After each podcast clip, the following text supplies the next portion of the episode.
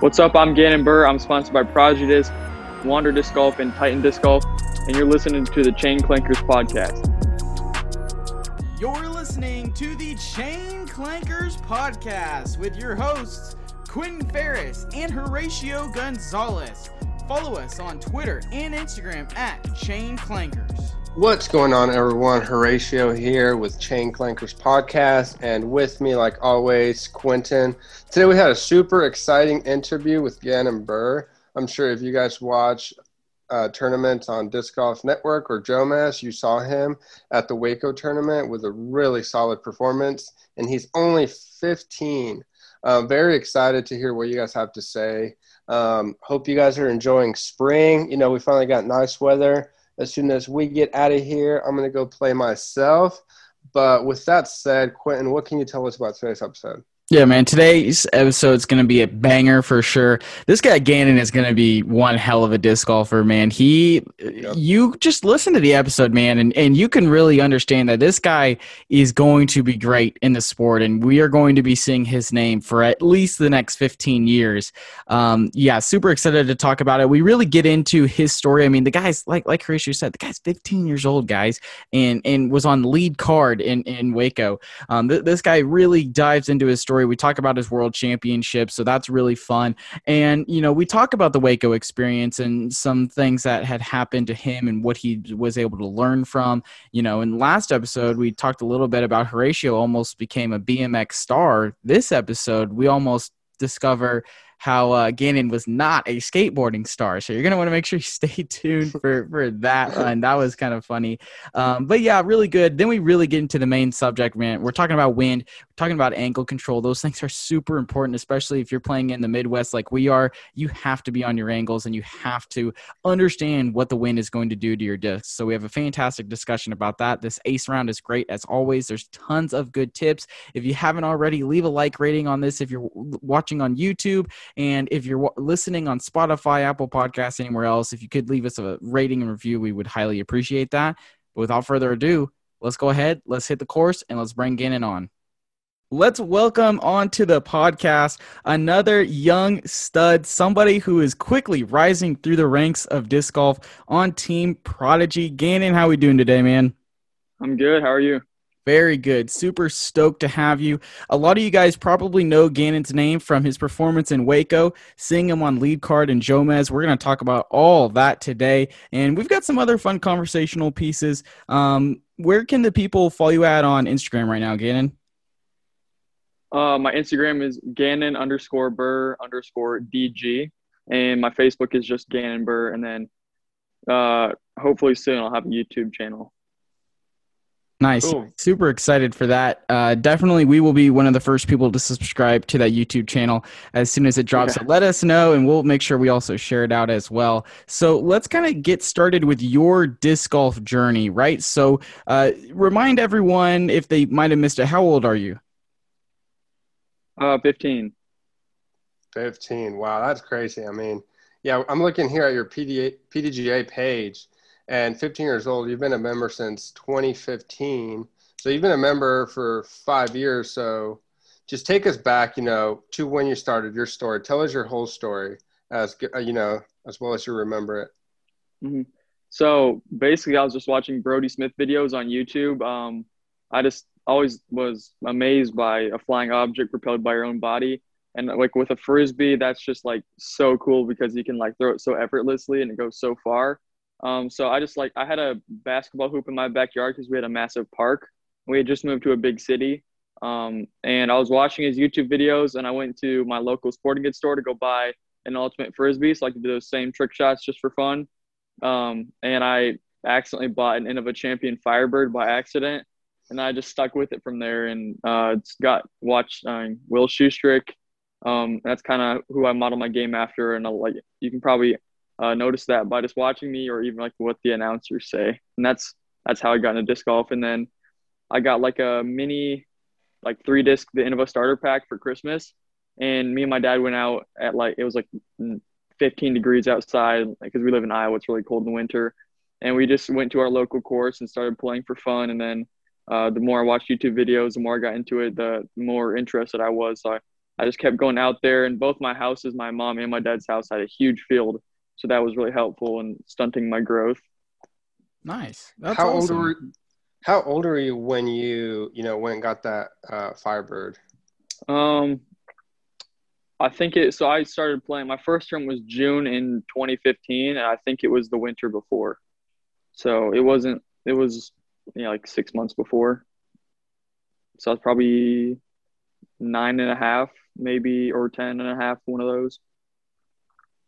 And kind of like you're talking about, like, you know, watching the Brodie Smith videos, which is funny. That's how I also first kind of got into just like frisbees and disc golf in general was watching Brodie Smith's tutorials on how to just throw a frisbee in the first place. That's So how, that- that's, what I did neat. too. Yeah. Yeah. Um, those videos back then, they were something else, man. YouTube was a different time way back then. But uh, so like, you know, you're still a very young guy, obviously, and you know, not even ten years old yet, starting to slang. So what I imagine, just a whole lot of it was just going out and having fun with the fam, right? Or you know, was it immediately like, hey, I'm really good at this. I'm gonna do a bunch of field work, and I'm gonna take this super seriously. Kind of, what what was that mentality like for you when you got started?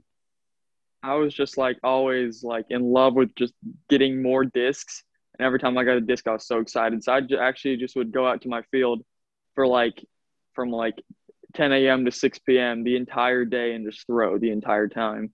I'd come in for like a 15 minute break, but I just go straight back out there and just have fun. It wasn't it wasn't practice at all. It was just like having fun. And of course, I wanted to get better because I knew once I got better, it'd be even more fun. Yeah. Um, but I didn't realize I was like good until I played in my first junior world championship in 2016. I had I was down by like 12 after two rounds and I brought it back to like two strokes or no, I was tied for the lead after four rounds. So I, I like and then just I was like perplexed by a lot of these juniors like Harper Thompson. I always looked up to him. He's on Team Prodigy too, but um, I'd seen his videos and I was like, I was just in love with his game. And then a lot of other kids my my age back then too. I just uh, was like, wow, they're so good. I'll never be as good as them. And I actually go to Junior Worlds and beat them. And then that was kind of when I realized like, hey, I can actually maybe go somewhere in this sport. How how many tournaments did you do up to that champions? Um, it was, I think, two or three, maybe four. Oh, wow. how'd you do in those tournaments? Uh, my first tournament, I didn't even know like funny money or like cashing was a thing. I just showed up and played. I played in a rec. My first round was like 720 rated, and then I came back to like an 850. But I think I missed cash by like one stroke. But I didn't even know what that was. So the second I was done with my round, I actually just left and like, so I didn't even know what to do. And then my next, like my second rec tournament, I actually won. Um, well, my dad, we tied after the first round in rec. So that was kind of funny uh, because I destroy him now. But um, and then everyone was like, "Move up, move up." So the next year on that same tournament, I played intermediate. But uh, I, I played decent up and up until worlds. But I, I had no, I had nothing like compare myself to because I was only playing against adults. What was it that made you want to start playing tournaments? Uh, I'm super competitive. Um, I hate losing with a passion. Uh, and like getting beat just like fueled my fire so much, even just as a little kid. Um, I've just always been so competitive. I've n- I never want to lose. I always want to be on top. Um, it was obviously that, but just having fun too. Just I naturally got better.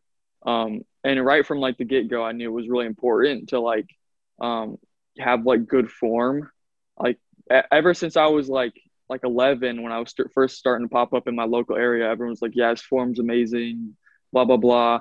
Which I really attribute to how good I am right now. It's, it's all form uh, for me because you can be really good at disc golf, but if you can't transfer that onto the course, you're not going to be a good. You're not going to actually place well.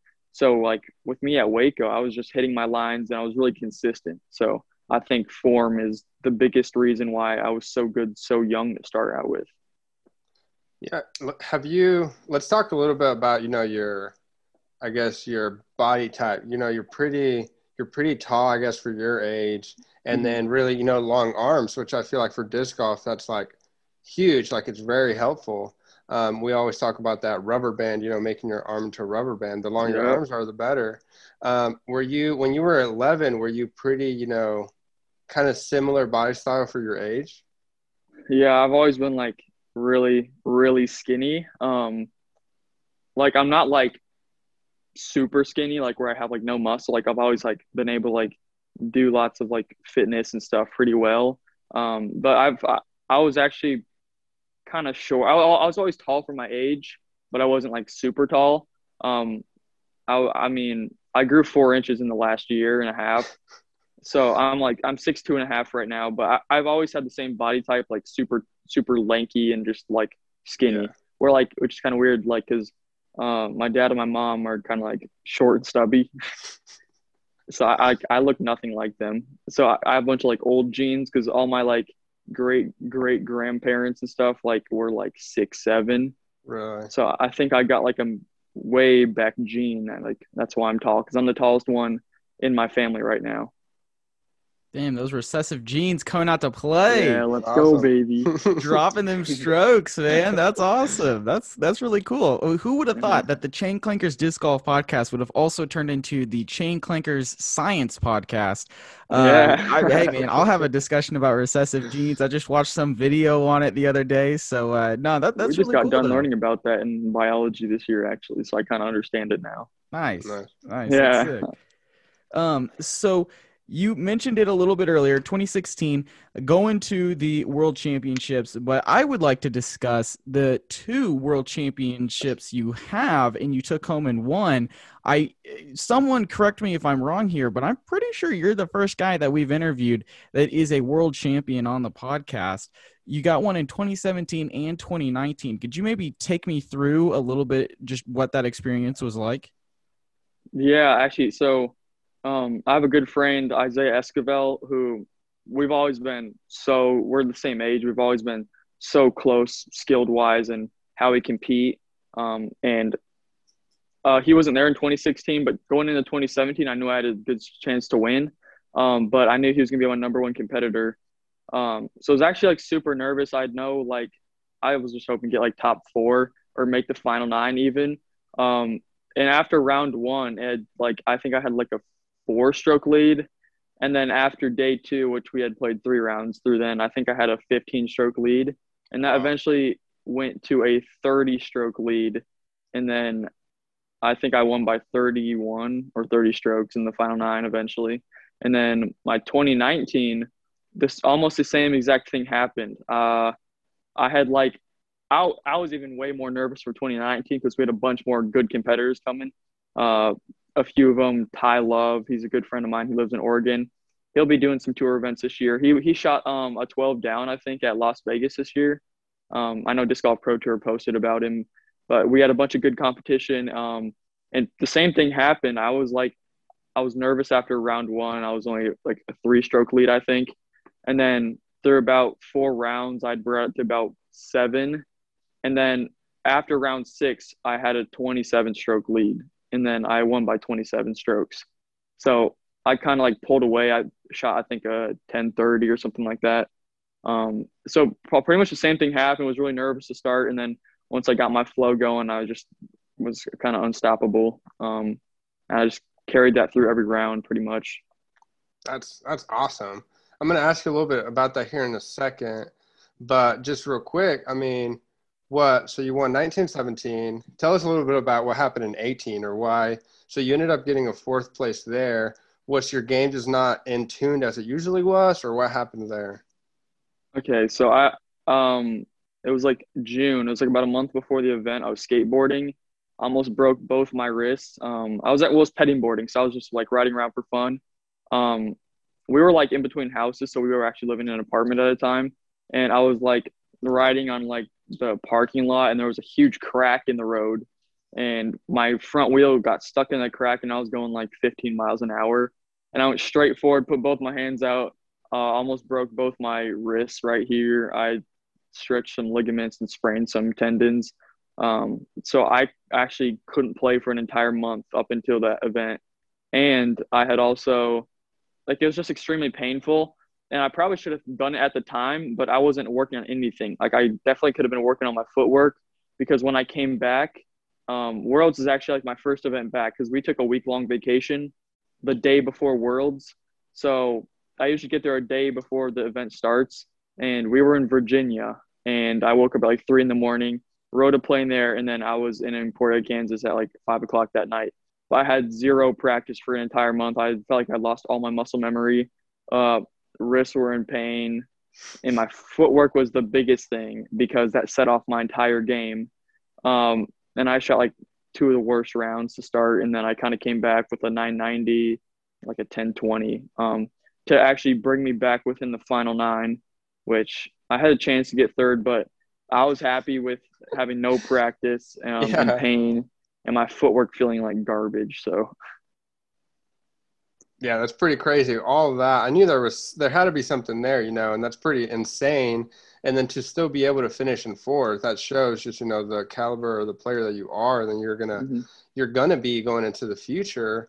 Um, just real quick on junior. So at what point are you either not allowed to play in that world championship or do you choose not to? Because I mean, you're winning by 30, 27 strokes. So at what point do you know you're like, there's not really a point for me to play in those anymore? I'm just going to play with the big boys, or how does that work? Are you talking about for 2020? Yeah, or just you know, like juniors, or for anyone else that's you know younger. Do you mm-hmm. have to play in juniors if you're a certain age, or can you go up to you know just regular? Yeah, it's kind of like MP40. You can choose to play like open or whatever, any division. Uh, but what's a little bit different is yes, it's age protected, but if you take cash, you actually can't play juniors. Um, mm-hmm. My issue actually was is I was skateboarding again. Didn't obviously learn from the first time, but now I have. Uh, was turning around a corner going about 20 miles an hour, like 200 feet by my house. I was almost home after like a four mile ride. It was actually an electric one so I could like control the speed and the brake and whatever. Um, and I ran off the board because the turn was too sharp and I was going too fast to like hop off. And the second my left foot planted, my knee popped, and I couldn't walk after two minutes. And every time I even moved my leg, it felt like someone was stabbing a knife right into my knee, and it had swelled up to the size of like a grapefruit in seconds, pretty much. And it wasn't like ouch i hurt myself it's like i'm not going to be the same um, so he went to uh, orthopedic surgeon he said i tore my acl mm. after a bunch of tests so this was in late may uh, and then we actually got he says they, there, there's a chance it could be a false reading um, but he hasn't seen one in 15 years and uh, i just thank god because we got a um, mri and I was a false reading. I actually didn't tear my ACL. Wow. Um, my bone, so your ACL connects between your two leg bones, like right in the middle. Um, it pulled a piece off my bottom bone, my tibia, and that can create a false reading because it's the same thing. When they do your test, they grab your leg and pull your tibia forward because that's what your ACL prevents is from translation forward on your uh, femur, which is your top bone, and that's why it swelled up so much and it's also why I didn't have bruising down my leg. With an ACL tear, lots of times you have bruising down your entire leg, and it doesn't swell up as fast, and you can actually like still walk, and the pain's gone pretty quickly. Like you can walk after an ACL tear. With mine, I couldn't walk. Like I'd broken my leg, and I actually did walk it off for the first like minute, and I was like, okay, I'm good, I'm good, I'm good, and then nope. So now I had surgery, and it's about a five month quicker recovery time and because bone, all he went, all I had to do was put the bone back where it broken off. Um, there was a, I actually didn't need surgery, uh, but there was possible complications with that because it's just floating around in space in my knee, my bone. Um, so it could have healed wrong, and that would have had like a bunch of complications. So we just went to surgery, which is a smarter decision, honestly. Uh, that way, I'm back to 100% eventually, and basically just did physical therapy. And then by October, I played my first tournament. I had no sidearm. I could barely walk. And my run up was like slower than a turtle. That's kind of a long story. and that was, you said you got back this past October, right? Yeah, this past October. So I was out for four months completely. Um, and then my first like actual round back was Waco. So it's been like nine months since like I had a real round and my sidearm is still because it's my plant leg. It doesn't want to be twisted on. Um, there's no pain. I haven't had pain for seven months. You know, the pain was gone almost immediately after like I started physical therapy. Um, it was just like a, my brain doesn't want to plant, and I have to slowly teach it that back. Um, so I just I just don't consider any of my 2020 tournaments like legit because I wasn't even close to recovered or like fully recovered back to my normal game. Yeah, that I mean that's crazy. The fact that really the first action you're back in is Waco, and then we see you perform very, very well. I think we're ready to transition and let's talk a little bit about Waco. And let's just start with you know coming out there hot first round. What were you feeling after that round? And then you know feeling you know wow I'm really about to be on lead card Jomez like what was running through your mind? Man I was just like well it was kind of weird because my round didn't feel that good.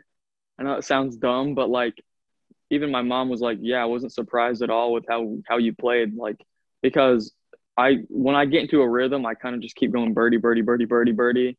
Um, so I was just in a good rhythm, and my, my me and my mom weren't surprised on my play, but more where I was placed at. So I I had no idea because they switched the pars up a little bit even from last year, because um, they switched like two of the par fours up or something like that. Um, and we um, hold up, I'm brain farting right now basically, yeah, we just weren't surprised with my play at all. Um, I, I, had no idea what was a good score out there. So my nine down, I wasn't like pressured to shoot good, I guess. Um, so that, that kind of like led to me shooting well. And then uh, that was just like, this is kind of bad, but I was like, I know Chris Dickerson was the only person who could take me off that lead card. Um, I was just praying for him to mess up on 17 or 18 and he did. Luckily for me, so I was on lead card. It wasn't anything against him. It was just I wanted yeah. to be on lead card. Yeah. What was the difference, you know, in your game or in your mind? You know, the first round, not having any pressure, you know, not knowing what you needed to score, just playing your game. And then second round, you know, being on lead card with some of these big name guys, what was there a lot of added pressure there? None. Like I just was hoping that we'd continue to talk because mm-hmm. I play best and I'm like relaxed, like it's a practice round. And yeah. I actually played with Gavin first round. Um, and we both talked the entire round. Our whole card did. They were like all super nice. I played with Cam and then Aiden uh, Guthrie. And um, yeah, we talked the entire round. Second round, there was no talking. That was the thing that set me off. Um, it was just so like quiet and I hated it. Yeah. Uh, but I just learned that's what happens on lead card. Um, but it didn't it didn't affect my play. I just like I definitely didn't get any good breaks that day. Day two, I had no good breaks. Like my I don't know if for anyone who saw my hole nine, uh, I double bogeyed that, and all my shots were like an inch off being perfect. Yeah. So I know my drive was about a foot too far right. That's why I hit that tree. But it was really my second shot that got me because I had nicked that middle tree by about three inches. And if I was, you know, three inches to the right, I would have had an easy par. So just kind of stuff like that kind of happened throughout the day. Hole 11 is uh, the one the one hole at Paul McBeth missed when he shot 18 down here. That like straight par three. I hit that dead center middle tree after throwing a perfect drive, and that leaves me 70 feet away, which I'm never running that putt. Uh, just kind of more stuff like that. Bad break on 12. Um, that was kind of a reason I didn't shoot as great. And also, I didn't get the birdies to start out. I was even par through nine uh, day two, and I was six down through nine day one. Yeah, you can see the big difference right there. Um, that that's crazy, man. I mean, like I've always said to Horatio, I know we've said this a lot. You know, the disc golf disc golf course giveth, and the disc golf course taketh, man. And just being a couple of inches off is the difference between being six down and even, which is just crazy to think about.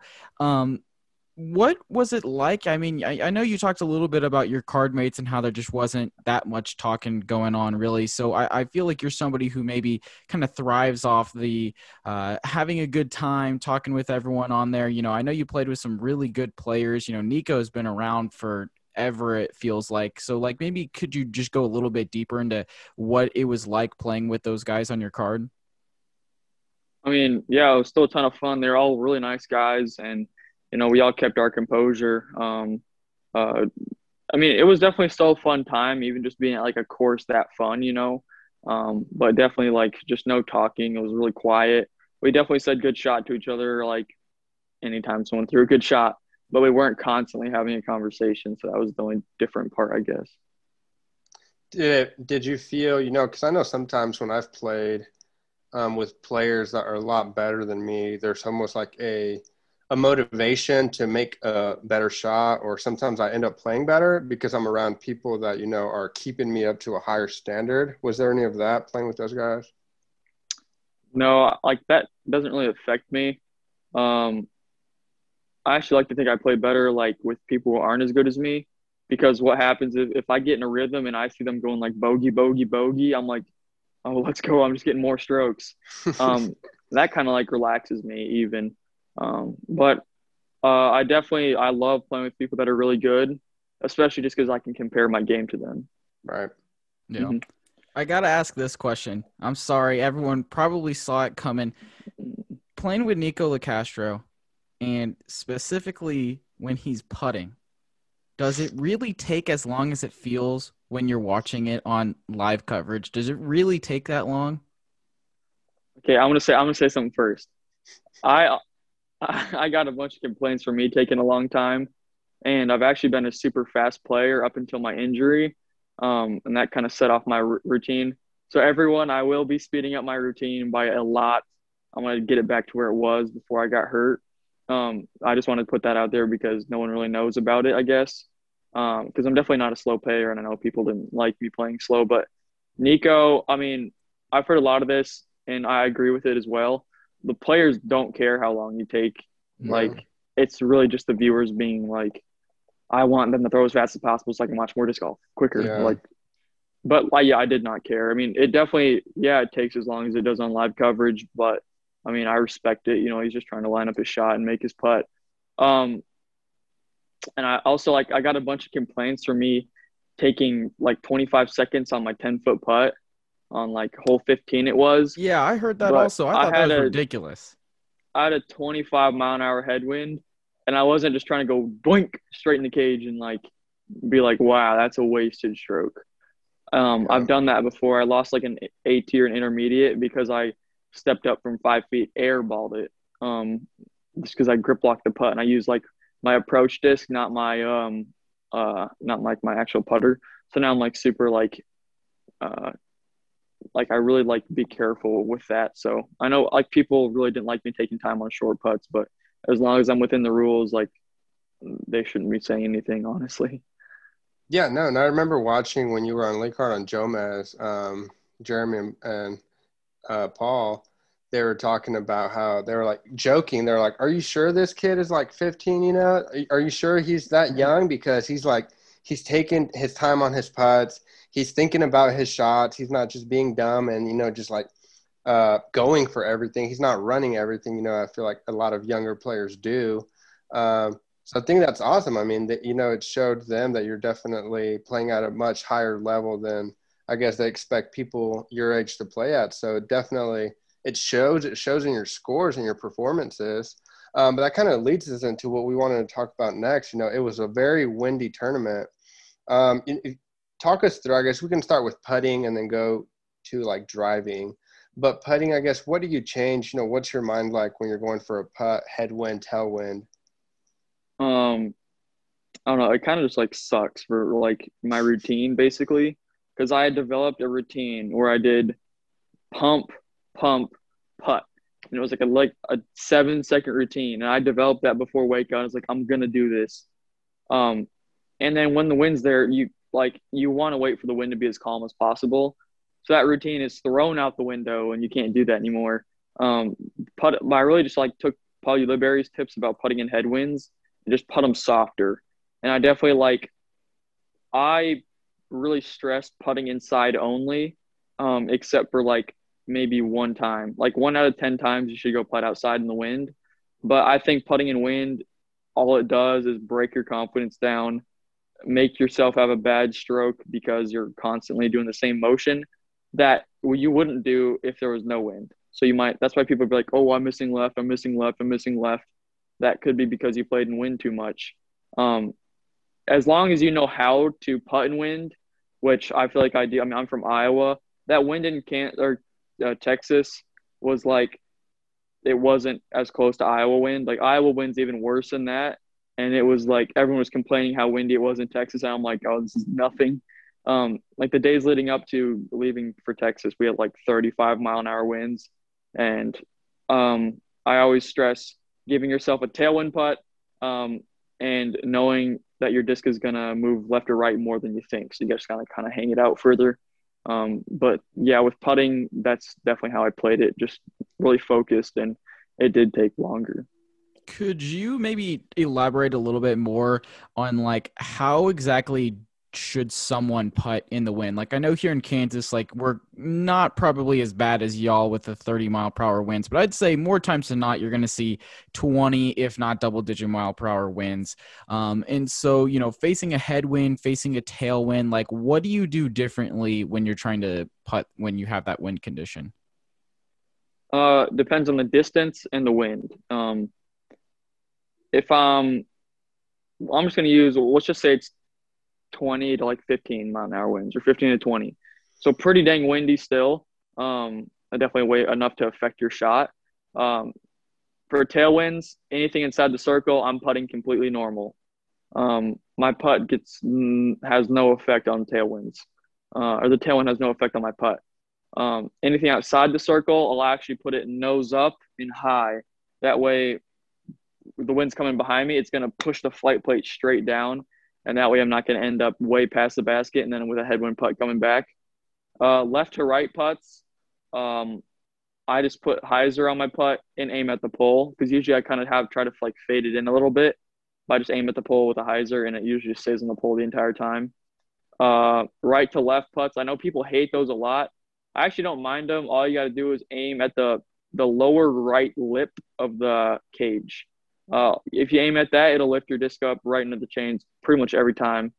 And then with a headwind putt, I'm just putting my disc nose up and doing a slightly different putting style, really spinning from like my left ribs, um, right nose up at the basket, trying not to take my putt off its plane because my like my normal putt, I don't know, like a lot of people they like come down to their like their left knee pretty much, and then they come up and then a putt from about their stomach area or a little higher but your disc is doing a lot of traveling that way. So it's really important to keep your disc on the same level, the same angle the entire time. That way the wind actually has no effect on it. I've had like a lot of people tell me, and Paul McBeth's super good at this, that it looks like you're not even playing in wind. Because if you can play your angles correctly, the wind has actually almost no effect on your disc. Yeah, that's that's really good. You could you definitely have a very I guess, effortless style or uh, putting style. It's very, it makes me so mad. But Calvin Heimburg, his putting is just insane. Him and Eagle McMahon, which I guess all of you guys have, you know, pretty long arms, that kind of style. So you have a good, you know, uh, leverage there. But Calvin's, he's just like so relaxed. He can be from, you know, circle two, and it looks effortless. And I think it's a lot of that we are talking about, keeping it very simple, keeping it on the same plane. But it's working for him. He's definitely, you know, one of the best putters in the world for sure. So if that's, I mean, working for you, that's great. Um, mm-hmm. Let's talk a little bit, I guess, now about driving. You know, let's say, just for a scenario, let's say you have, you know, a shot that's just going to be T pad, baskets, let's say 350 feet out, and it's to the left. You know, just uh, just a stock hyzer shot for a, a right-handed player. Um, and you have a 15 to 20 mile per hour headwind. Um, are you what are you going to do as opposed to no wind? I guess. You need well, depending on your disc selection, you always want to throw over stable. You don't want to have to mess with a hyzer flip. So I'll even force stuff over just because I know it's so overstable that no, it's never going left, but it also won't fade left that much. I definitely throw it harder. I throw more overstable and I throw it further right because once that disc is starting to fade, it'll actually push it pretty far left. And when you're like going through your disc selection, I know you talked about it a, a, little bit, like being overstable. Is, is that really about it? So like you're not really looking to throw anything understable into a headwind? or Um, neutral, I guess. It it all depends on the whole shape. Yeah. Um, if I have a wide open shot, I'm always going super beefy, like real overstable. Um, but I don't mind throwing anything into a headwind. I've really developed my angles. People compliment me a lot my angle control. Um, and knowing how to play in wind with your angle control really like kind of led me to shoot as good as I did compared to like other people. It was just like weird. Like a lot of these top pros I was seeing like just throwing terrible shots in these in these wind, like they're almost like not knowing how to throw. And I was just like confused, honestly. But I know they don't usually see this wind that much on tour because some a lot of the places aren't like in the Midwest, I guess, like Yeah. Iowa, Kansas, Texas range. Um, so that that was just kind of weird to see, honestly. Um, obviously, not saying I'm better in any way because I'm not, but I'm gonna get there hopefully. Let's look. T- you talked about angle control. Tell us about how you developed that, or like what you mean by you know you you've uh you're really good at that now. Um, really, uh, lots of field work. Um, but I actually don't do much like actual field work. I go to a course and throw my entire bag on a hole at a time. So that's my field work, and uh, it actually gives you more of a scenario. So you're not just like ripping a shot. You actually have to throw the right angle. Yeah. Um, so I'll go out to my course. Uh, I actually helped design a course that was it's about a quarter mile from my house, just down the street. Um, and it's like average like 350 foot holes, which is about my max distance putter range. Um, I'll just go out there, take uh, like 27 putters, throw nine flat, nine hyzer, nine anhyzer on every single hole. Um, and I'm I'll kind of mix it up. I'll throw it to like where because if I have something really overstable and I throw it on a hyzer, like it's gonna obviously go left more. If I have something understable and I have to throw it on a hyzer, I'm gonna throw it with even more hyzer. That way, it kind of flips up and flies and then finishes left. So kind of whatever it takes to get it to the basket. So um, that and my form. I, I just keep going back to my form really. Um, the angle I'm gonna throw the shot on is the angle I reach back on. So if I'm throwing a slight hyzer, if you look at my reach back, my disc is like right here. And if I'm throwing a you know flat shot, I'm reaching back flat. So kind of that that way you're not like having your wrist completely turned and then throwing a hyzer. Your disc is having to like move that way. So would you say that I guess a lot of the angle control comes from the reach back and how you're like holding the disc, if that makes sense? Um, yeah, I think angle control comes from that, and I think like hitting your lines uh, comes from how you reach back and how you pull the disc through. Okay. Are there any maybe drills or any t- quick tips you would have on how to like work on that and make that better? Or is it just one of those things where you kind of have to just mentally notice, hey, I held this on a little bit more hyzer. Here's what my disc did this time. Here's what I did this time, and just kind of build those data points in your mind. Mhm. Uh, I like my pro pull a lot. I don't use it a ton, but uh, I think it's really good practice for that. Um, it kind of keeps your disc. Well, you have to use it correctly because if you use it incorrectly, it can actually mess you up. Um, so yeah, definitely go watch videos if you want to get one of those. But it helps you keep your disc on one line the entire time. Uh, that helps for hitting lines. Then angle control um, is something about exaggerating your follow through pretty much. Um, and just kind of getting a little bit more focus. Like for me, I I pretty much like have a follow flight in my head kind of uh, before I throw the shot. Like I can see exactly where my disc is going to go before my I've even thrown it, and then you know all I got to do is execute it with perfect form. If you can do that, you're going to hit your line almost every single time. I know personally for myself, you know, I'm trying to work on my form quite a bit. Um, and I'll kind of like go through in my head as I'm doing my my uh, my run up, and I'll kind of just focus on those points that you know I need to I need to focus on. You know, staying smooth uh, on my reach back, not reaching too far back, and on my pull through, I definitely like mentally think like, okay, here is where I need to wait for my foot and then pull through straight. Um, do you still do any of that, uh, or what are you thinking? You know, on your run up, or you kind of just thinking about your shot? I'm focusing on the line. That's kind of the most important part. I'm not. I, I a really bad thing that I say I hear a lot of people say is like, look at where you, you want your disc to land. Well, you can't do that if you don't know if you don't throw it in the correct line or angle. So you have like I seriously like slow mo in my head. I'm like, okay, I have to go left, but I'm just throwing it dead straight with something overstable, having it fade a little bit at 20 feet above the ground. Like I'm a super technical player. I've always been like a, I've always studied form. I have like tons of people coming to me for form help. Um, I like I like to compare myself to Nate Sexton. Like like kind of like what you said about the announcers saying they were surprised I wasn't going for a ton of stuff. I'm actually like a super safe player, and that's how I got. That's how I won those junior world championships was because yeah. kids do do make bad decisions, and you know I was getting two strokes a hole sometimes if there's OB. When I lay up with a mid range and they're going for it with a driver, throw OB and get strokes. Like I've I've always kept that mentality. I know it's important to get your drives close these days because like for the top pros, the putting isn't what wins you tournaments. It's your circle one in regulation. It's how many looks at birdie you can get because you're gonna make your putt like ninety percent of the time. If you don't have a if you don't have a look at birdie, that doesn't matter how good your putting is. If you're putting for par, then it doesn't matter. So right, true, mm-hmm. very true. Uh, Horatio, do you have any other questions you want to get out before we get into the ace round? Yeah, just one quick one. You know, um, you're you're 15. You've improved a ton. I mean, you're competing at the level with these guys that have been playing for you know some of them over a decade, two decades. Do you think that disc golf, the level of competition is increasing and it's getting harder, um, especially with the the number of players that are now playing? There's more.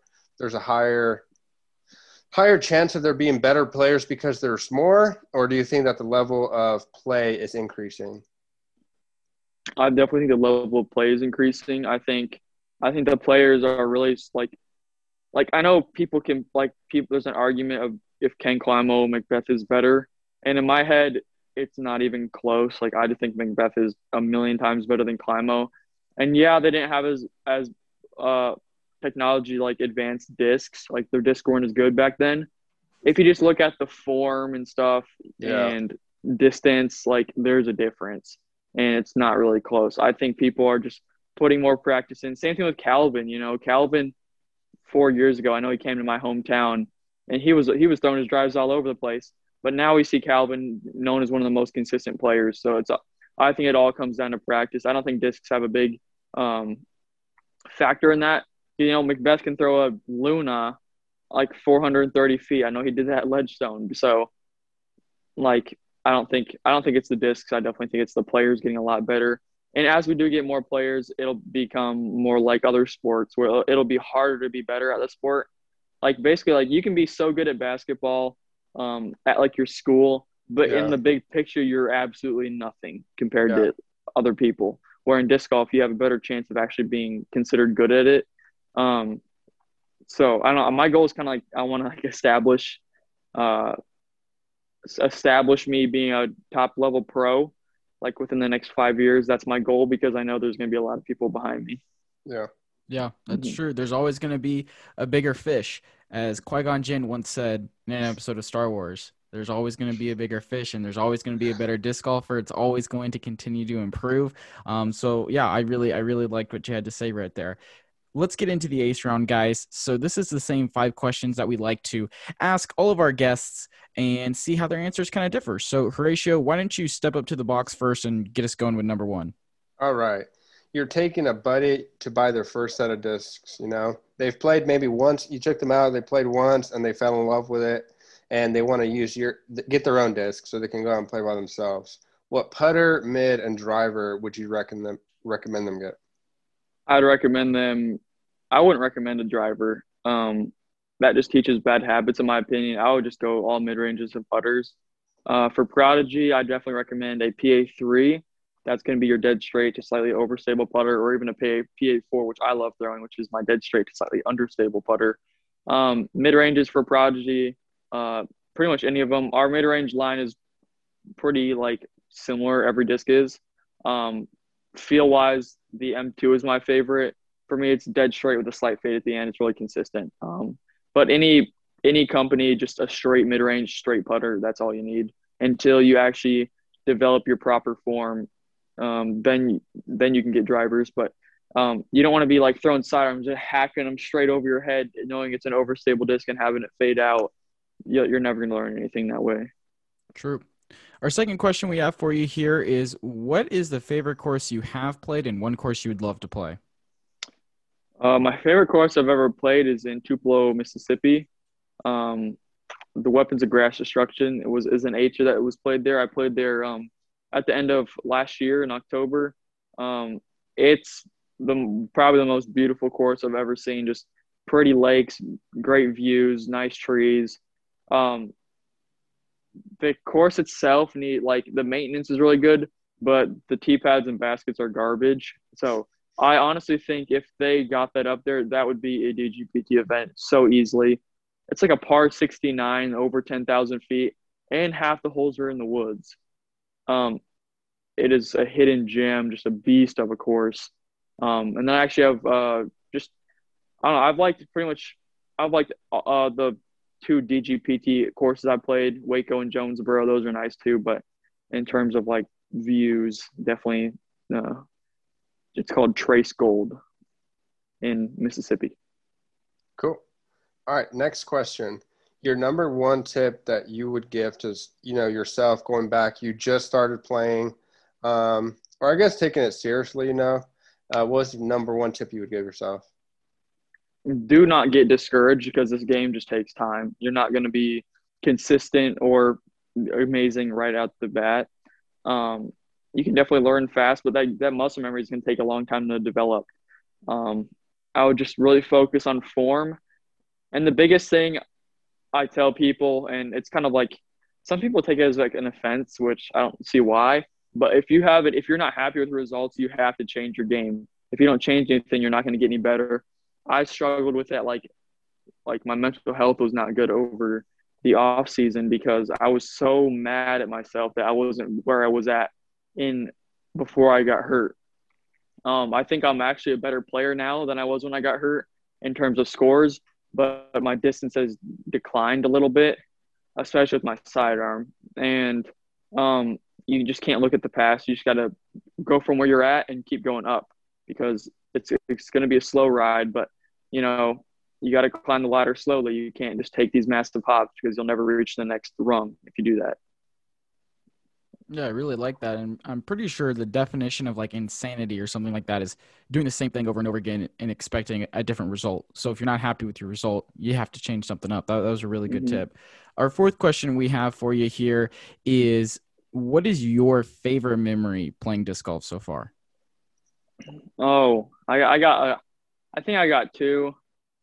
Um, I when I was in 2015 at the end of the year, um, I like begged my mom to go see Will Schusterick at USDGC, um, and she t- took me, which that's honestly insane. It was kind of funny because we went for day three and day four, and then day four ended up like raining the entire day. The distance showcase didn't happen, so it was kind of like a waste of money, I want to say. But um, now that it's over, like I'm really happy we did go.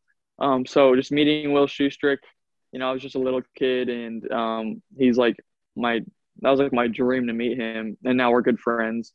Um, and then my second favorite memory, or these are pretty close, honestly. It also involves Will. Um, in 2017 and or Junior Worlds, um, they had like a little event going on, which uh, with like a bunch of the pros that were there. Um, they were teaching backhand sidearm, and then they did like a round that we got to watch. But at the end of the day, Will came up to me and he he um, said, he gave me a team stamp disc and he was like, I'd like to add you to the team. And then I've been with them so, and ever since. So that was like my other favorite memory because I've always dreamed of being on Prodigy. That's awesome. That's that's really cool. All right, mm-hmm. our last question here is: What is the number one mistake you see new players make? Um, man, probably just like decision making. Like I don't think you should ever like try to run a basket. You know, like a lot of AMs are like they just don't focus as much. Like, so I actually don't have any aces, which is kind of weird to say, but yeah. that's because I'm really focusing on landing 30 feet short of the basket. I'm never gonna like go for it, you know.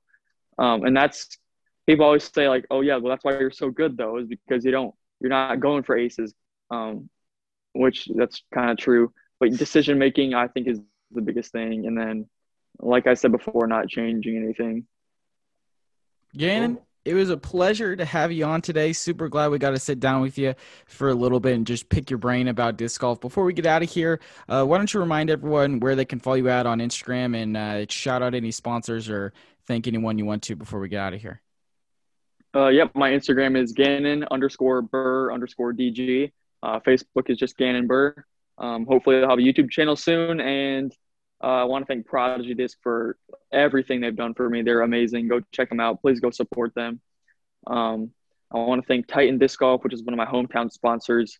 Uh, they're becoming, I think, the best shop in Iowa now, which is amazing to see them grow. And I think they just launched their website. I'm not sure what it is. I think it's titandiscgolf.com. Um, but please go support them. That'd mean a lot to me. And also uh, Wander Disc Golf, which is sweet apparel. We got some really great stuff that has came out recently, and that also mean a lot to me if you could support them because uh, they're a hometown crew as well that is growing fast. Cool, man. Awesome. Thank you so much for your time. We really appreciate it. This was a great interview. Um, yeah, can't wait to see your YouTube. You know, you got to take advantage uh, to get those clickbait titles. You know, winning yeah. winning this many world championships at 15, etc. You know, take advantage of that for sure. Get some good content. I know a lot of kids, you know, especially you being young, um, this next generation of younger players will definitely look up to you like that. You know how you looked up to Will. Um, you could be that for a lot of new kids, you know, who right now are just starting out. So definitely get that going. We'll wait for it. Thank you for listening to the Chain Clankers podcast. Make sure you follow us on Twitter and Instagram at Chain Clankers and hit that subscribe button wherever you're listening to us from so you never miss another episode.